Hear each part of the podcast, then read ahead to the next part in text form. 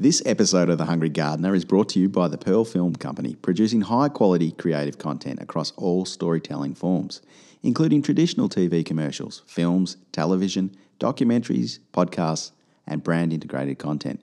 Go to thepearlfilmco.com. This episode of the Hungry Gardener podcast is brought to you by yourgrocer.com.au. Simply order online and enjoy same day delivery right to your kitchen bench. You can choose from some of Melbourne's best independent butchers, bakers, grocers, and coffee roasters and receive it all in one delivery. So skip the traffic, parking, and queues and go to yourgrocer.com.au. Enter the promo code HUNGRY to receive two weeks free delivery and $20 off your first order. That's yourgrocer.com.au and remember to enter the promo code HUNGRY to receive your discount today.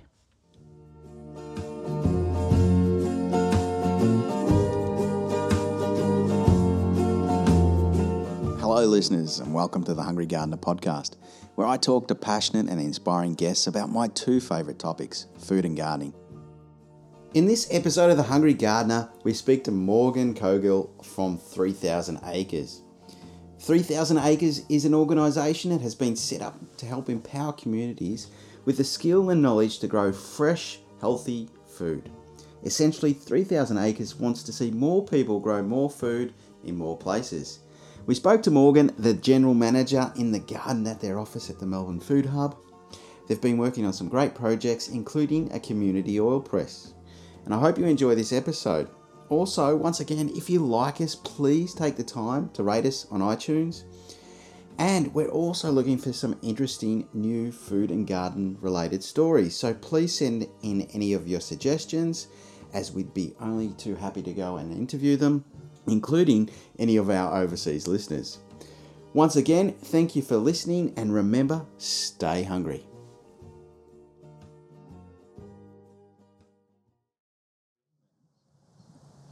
Now, we're here today at the Melbourne Food Hub with Morgan from 3000 Acres. How you going, Morgan? Very well. Thanks for having me. Well, thank you for being on the on the show and the podcast. Uh, it's been meaning to have a chat to the obviously 3000 Acres for a while.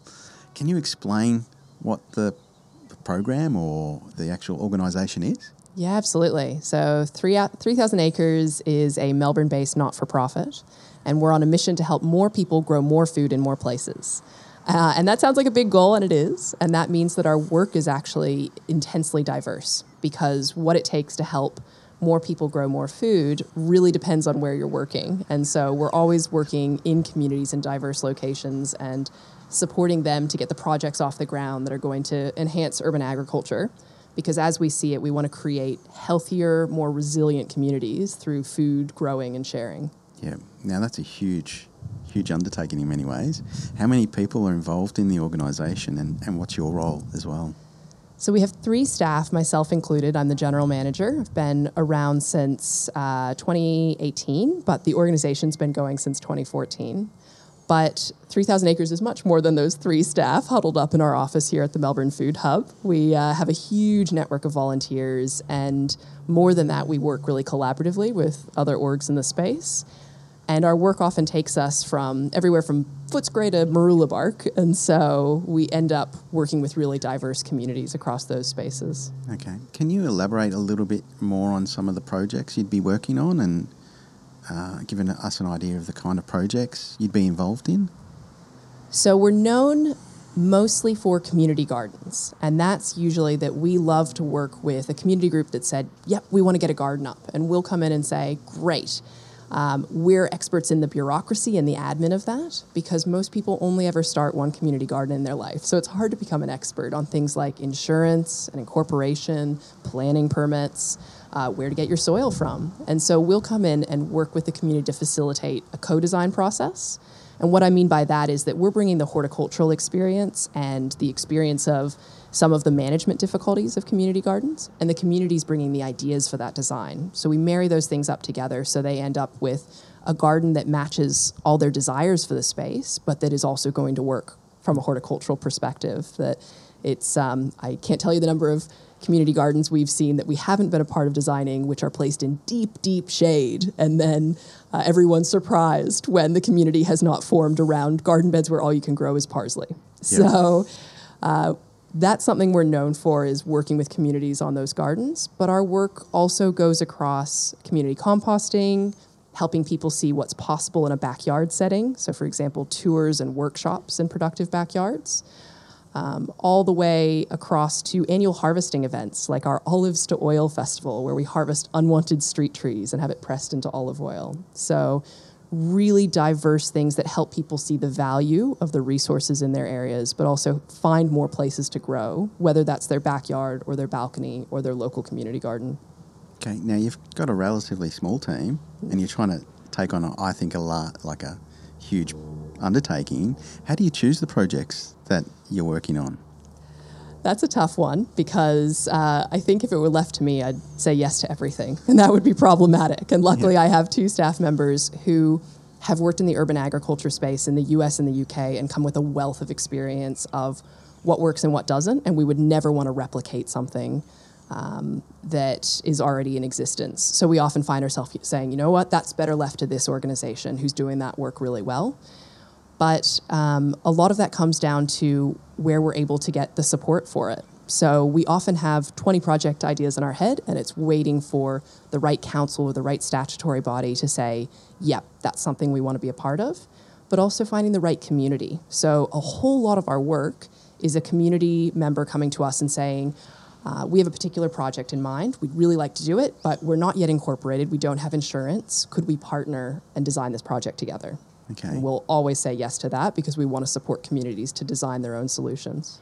How much of it's actually people coming and knock on the door and saying we need help, or are you going out there and actually suggesting this would be a good approach? Or I would say it's about 50 50 that most of the new projects we start are a community coming to us and we'll provide that support.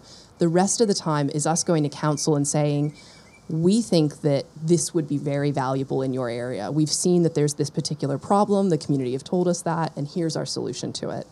So, for example, um, getting council grants where we know that there's a lot of people composting in a particular area and a lot of people living in apartments. So, the gap that we're filling is helping people who are just composting for themselves scale up to be able to take waste from local apartments. Uh, and that requires a lot of facilitation and training to help people have that confidence to become a compost hub. And the council can see the value in that because they're helping their residents who are composters and their residents who are feeling anxious about food waste and can't do anything with it. So, in terms of value and funding, what are some of the, the hurdles that you come up against? And, and obviously, quite often councils will go, that's a great idea, but in reality, what are some of the things that you find stop a lot of the projects moving forward? I'd say that this is a chronically underfunded sector uh, in terms of an understanding of the costs involved. So, for example, we'll often have um, a piece of land offered to us, and the idea is just get a community garden going, and we have to be the buzzkill that says, wow, that's going to be really expensive. This is a site that doesn't have mains water access, so we're going to have a huge bill to get it connected. Um, it's a site that needs to be fenced or that where there might be soil contamination and the beds need to be raised. And those costs just add up and add up, and it's um, unexpected for a lot of groups that would love to see a project get up. So I think the underfunding is an issue, but equally um, so is the understanding of what's possible and what sort of land is available that we'll often find that there's a great piece of land and the community's really involved in getting a project going there. Uh, but that uh, council's not ready to make that commitment that that piece of land should be turned into an urban agriculture site. They might have other ideas for it, or um, there might be a lack of understanding in council of what department is responsible for making that decision. So it gets bounced around and bounced around for two years, and the community has lost interest by the time the, the answer comes through. Yeah. How often have you been asked to do things that are not been on, say, council land as well? Is that a from a, the private sector? Is that something that you get involved in, or is that um, not something that the organisation deals with? It's a really interesting one. So I would say that there's three main landholders in uh, Victoria where we work: councils, so they'll you know public parks, and they'll often have tracts of land they haven't done something with. Statutory bodies: VicRoads, Vic Track, Melbourne Water they're coming along for the ride as well in terms of understanding they, they have this underutilized resource and we're facing a climate emergency. How could that be used in a better way? And then there are private landholders, not just people who have their own home and might want to grow some food, but for example, developers um, who are building estates. And we think that that's a really interesting one where um, developers can do things very badly and, and be very unsustainable. Um, and where is the opportunity to ask and demand more in terms of the quality of the housing that they're providing, the access to services, and how sustainable all of that is. So, with developers that we think are doing the right thing, um, we're willing to, to work on long term community gardens. So, for example, we have one in Clyde North where it was a really diverse community coming in from around Australia and around the world. And here was an opportunity to build a permanent community garden where people could come together and get to know their neighbors. And that's been hugely successful. And I've been really excited to be a part of that, of seeing a community that was quite disconnected, people traveling a very long way to work, not talking to each other, and here having a space where they've come together to grow diverse food crops. Yeah. In terms of that um, example, there sometimes can be an idea of what the, the kind of person that is involved in a community garden. Is that stereotype true? And and can it be changed? It's a funny one. Uh, often before going into a meeting, my colleagues and I will decide how crunchy granola we are on that day in terms of uh, the sort of sort of things that we might talk about with that particular group. That there's a big difference between myself on a personal level, where I've got bees and quails and all the rest of it crammed into a tiny little backyard, and then the average person who might want to get into food growing and might be a little newer to it.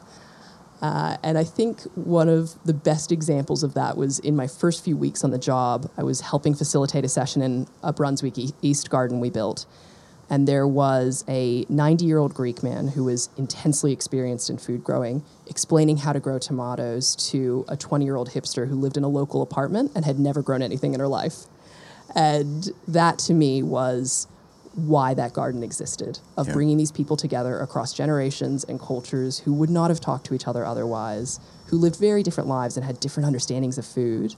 Um, and uh, really, in a lot of cases, I do see community gardeners break that stereotype in terms of who's involved. Increasingly, it's young people. Our audience at 3,000 Acres is predominantly women aged 18 to 35 yeah. who are hearing about the sustainability issues and saying, that's something I want to be involved in.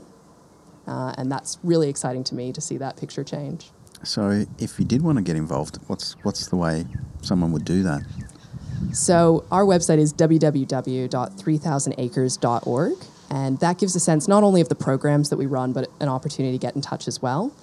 Um, as well as we're really active on on the socials, always sending out the different workshops and events we have going, and always want new people to get in touch to be involved with those yeah. ones. How would you like to see the space change? Have you got all day? no, that's. I'm interested. I really, yeah. You know, where do you see the future?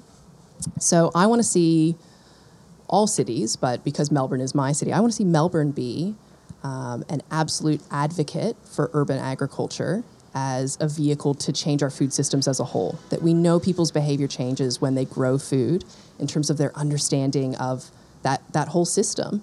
And so we need urban centers to be partners and sisters to rural areas in being responsible and thinking to the future of how, how are we all going to eat and live on this planet uh, and make it be workable, both from an environmental perspective in terms of our capacity to eat in uh, a future with climate change, but beyond that to be more culturally sensitive and inclusive in the way that we think about food so that no one is going hungry and everyone has access to culturally appropriate food so that you couldn't um, you know move to australia and suddenly find that you're unable to grow anything that's familiar to you from home. Yeah.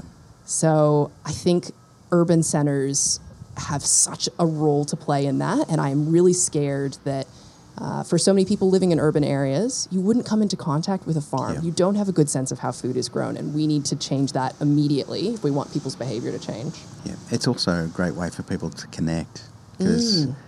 you know, food's what connects people. Um, totally. And if they can come together, um, it creates community. That's hence the name. You know, yeah, precisely. Garden. And I mean, I can't even, in a, in a personal sense as well, that I think about I was not a food grower growing up. It's only been the last 10 years of my life where that's been important. and how much more I get to know my neighbors when I have excess quail eggs and excess silver beet. And So, saying that, what led you to become a gardener per se? yeah, great question. Because I certainly I did not grow up uh, growing food. I didn't even grow up cooking. I never cooked an onion until I was 22 and realized it was a revelation for pasta sauce. Um, but I was halfway through law school and on my tiny little back in my tiny balcony in Carlton decided to grow a tomato bush and was like, this is the greatest thing I've ever done. Why did I study law? This is amazing. I've brought these tomatoes into being. Uh, and that was it for me. It just spiraled from there into all these years later, um, not only working for 3,000 acres, but in my personal life, trying to grow as much of my own food as I can for my household. Now, you mentioned that you did law. How did you, you've ended up in this space, which I gather is probably not a high paying industry? What is it that you get out of working in this space? Yeah, thank goodness I didn't end up working in corporate law. A lot more dollars, but a lot less satisfaction. Um, and look, I always saw myself in the not for profit world of my perspective is if you've had the, the privileges and the opportunities that I've had in life, you owe something back to the world, and you've got to work out how are your skills best used to try and fix all these problems we've created and make people's lives better.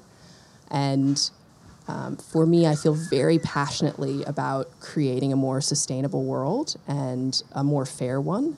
And here was an opportunity at 3000 to marry my personal enjoyment of growing food and my professional passion for really effective not for profits that say, this is not good enough and we need better in this space. And I, I really see that happening in urban agriculture and, and the community getting excited about the opportunities that exist for food growing in urban areas. Okay. Now, in terms of projects you've got coming up, can you fill us in with any that you've got, say, in the next 12 months or for 3,000 acres? So, uh, so many exciting things happening, but I think the one that we find people get pretty stoked about is one I mentioned before our olives to oil. So, we went the first year, we told people go and harvest olive trees in backyards, along the streets, and parks. Um, bring it to us and we'll have it pressed into olive oil because you can't turn on an olive press for a small amount of olives. And so we thought this is a, a community effort. First response um, in that first year, people were really confused by it. And they were like, wait, this is free, and how are we going to do this? And uh, so we had less of a turnout. But this past year, we had over 500 people participate and harvest 2,495 kilos of olives that were otherwise going into green waste. Yeah. We had people saying, "Oh, I met my grand uh, the neighbor for the first time, saying, "Oh, can I harvest your olives?" And now we're going to have a dinner together. And really beautiful organic connections over a resource that people didn't know existed in their areas. So we're really scaling that up in 2020. We have a mobile olive press so that people can see that process of, of how you press olives and kind of um, share in that joy of having their own Footscray olive oil or having their own Brighton olive oil or wherever they're doing their harvesting. So I'm really excited for what that looks like in May, June 2020, which is our harvesting season in Melbourne. But beyond that, I think the big focus for us in 2020 is continuing some of the work we've started with backyard and front yard food growing spaces. As someone who is um, a millennial, a cursed avocado eating millennial, uh, and possibly a long term renter, we think that there's a really uh, terrible problem with equity access to space to grow. Increasingly, young people do not own their own homes. They're quite transient. They move from rental to rental. And we think that this is an issue where we want to encourage people, however possible, and councils to make it more possible for people to grow in their own space. Uh, and so we're continuing that journey of what does that look like for encouraging backyard food growers. Yeah, that's a hard one though because you've got to change the culture. Um, and I'll give the example of my front yard and my nature strip where I'm growing food. And I get stopped by a lot of people saying, "Oh, that's a great idea," but every so often you'll get someone go, "Oh, that's ugly." You know, changing the mindset is going to be one of the biggest challenges, I believe, um, and getting councils on board Totally. um, which will happen if we as a community actually you know put the pressure on Absolutely, I think put the pressure on, and also be the advocates and the first um, first responders in the sense of you're growing food in your front yard and you're providing that demonstration. Yeah. Uh, and I suspect we probably live in different areas because I'm in I'm in Northcote in the inner north here in Melbourne, where it's very normal to see food growing in the front yard, and it only probably took half the street before that tipped over, and people thought this is an ordinary part of urban life. And I'm hoping that more and more uh, areas start to look like that and that we say, whoa, whoa, we're growing lawn in a climate emergency. We're going to Yep. water that? Nah. This should be food growing and sharing and an opportunity to respond sustainably and, and share food with the people around us. Yeah, it's one of the things that I I've come up against in my time is the terminology as well, the idea of community garden, and people's understanding of it can sometimes mean that it's a council driven, and they wait for someone actually from the council to propose this idea. Where I'd love to see more people actually start knocking on the door and saying, "Hey, we can actually do this," and lead from their themselves. Absolutely. Um, so would they come to you, for example, and go, all right, well, we want to actually create a community garden. They're the tools, obviously, that you provide. We'd really love that. And I mean, we provide a toolkit on our website for people to go and do that themselves. But the reality we've seen is that it's pretty tough to work through that bureaucracy. That, as I said before, you'll send an email to council and it'll get passed around their property department and their environment team and their community development team because no one knows whose responsibility it is at some councils. So we like to help those community groups get organized, get all the things together that they need to demonstrate to the landholder that this is a legit proposal and that they should support this, and also to find the funding to be able to establish that space.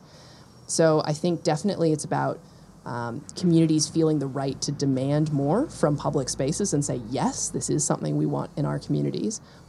But then also having that support, which hopefully we can provide as an organization, to have more productive conversations with council to get things pushed through.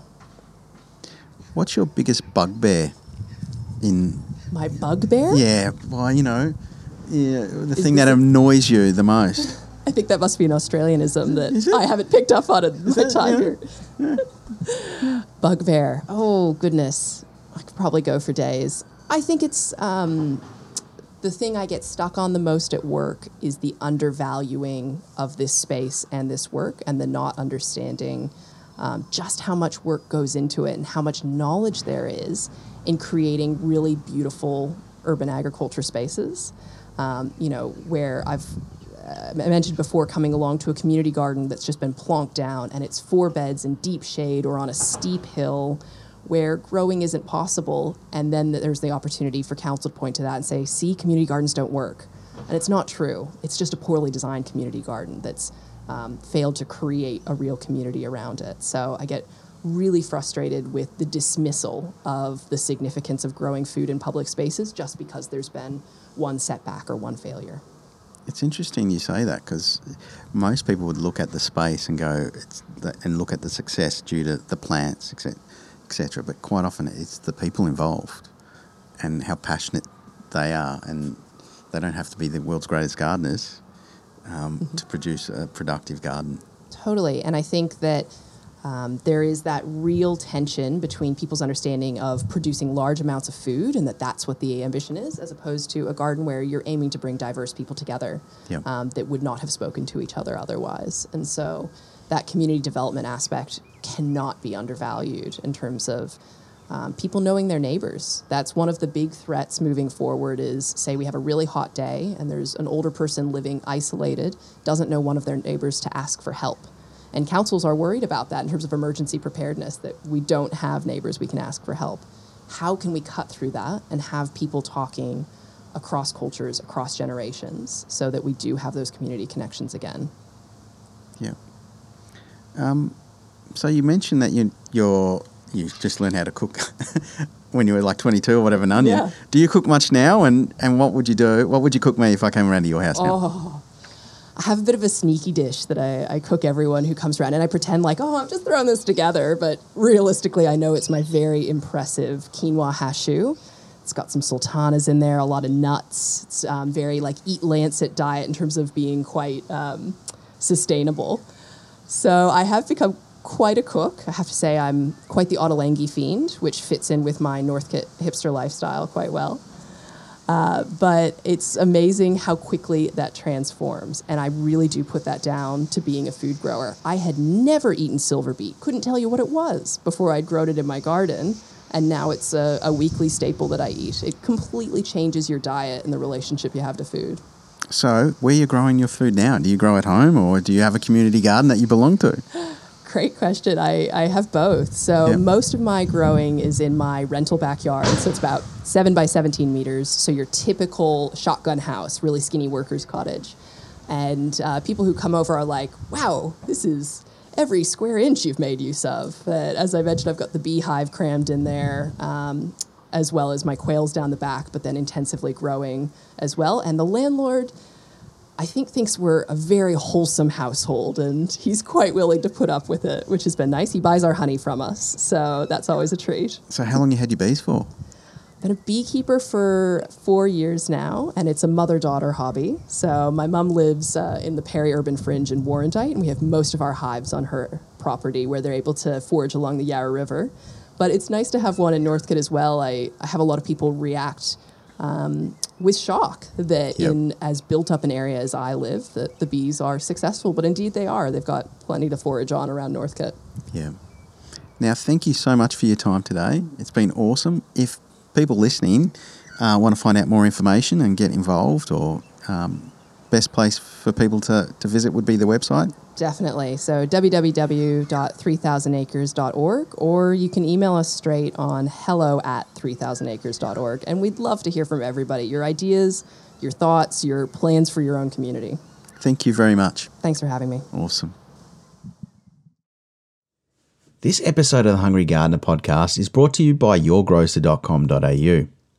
Simply order online and enjoy same day delivery right to your kitchen bench.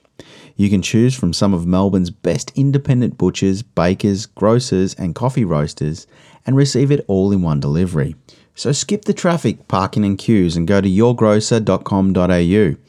Enter the promo code HUNGRY to receive two weeks free delivery and $20 off your first order. That's yourgrocer.com.au and remember to enter the promo code HUNGRY to receive your discount today.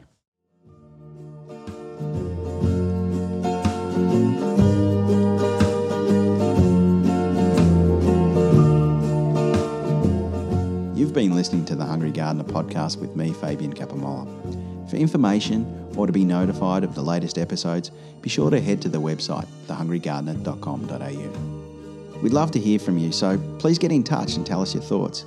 It might be suggestions for future guests or topics you'd like to hear us discuss. Shout outs to Ben Hodson from the Pearl Film Company for producing the show, Frank Aloy from Frank Aloy Design for the logo and the branding, and to Leiden for the intro music track. Thanks for listening.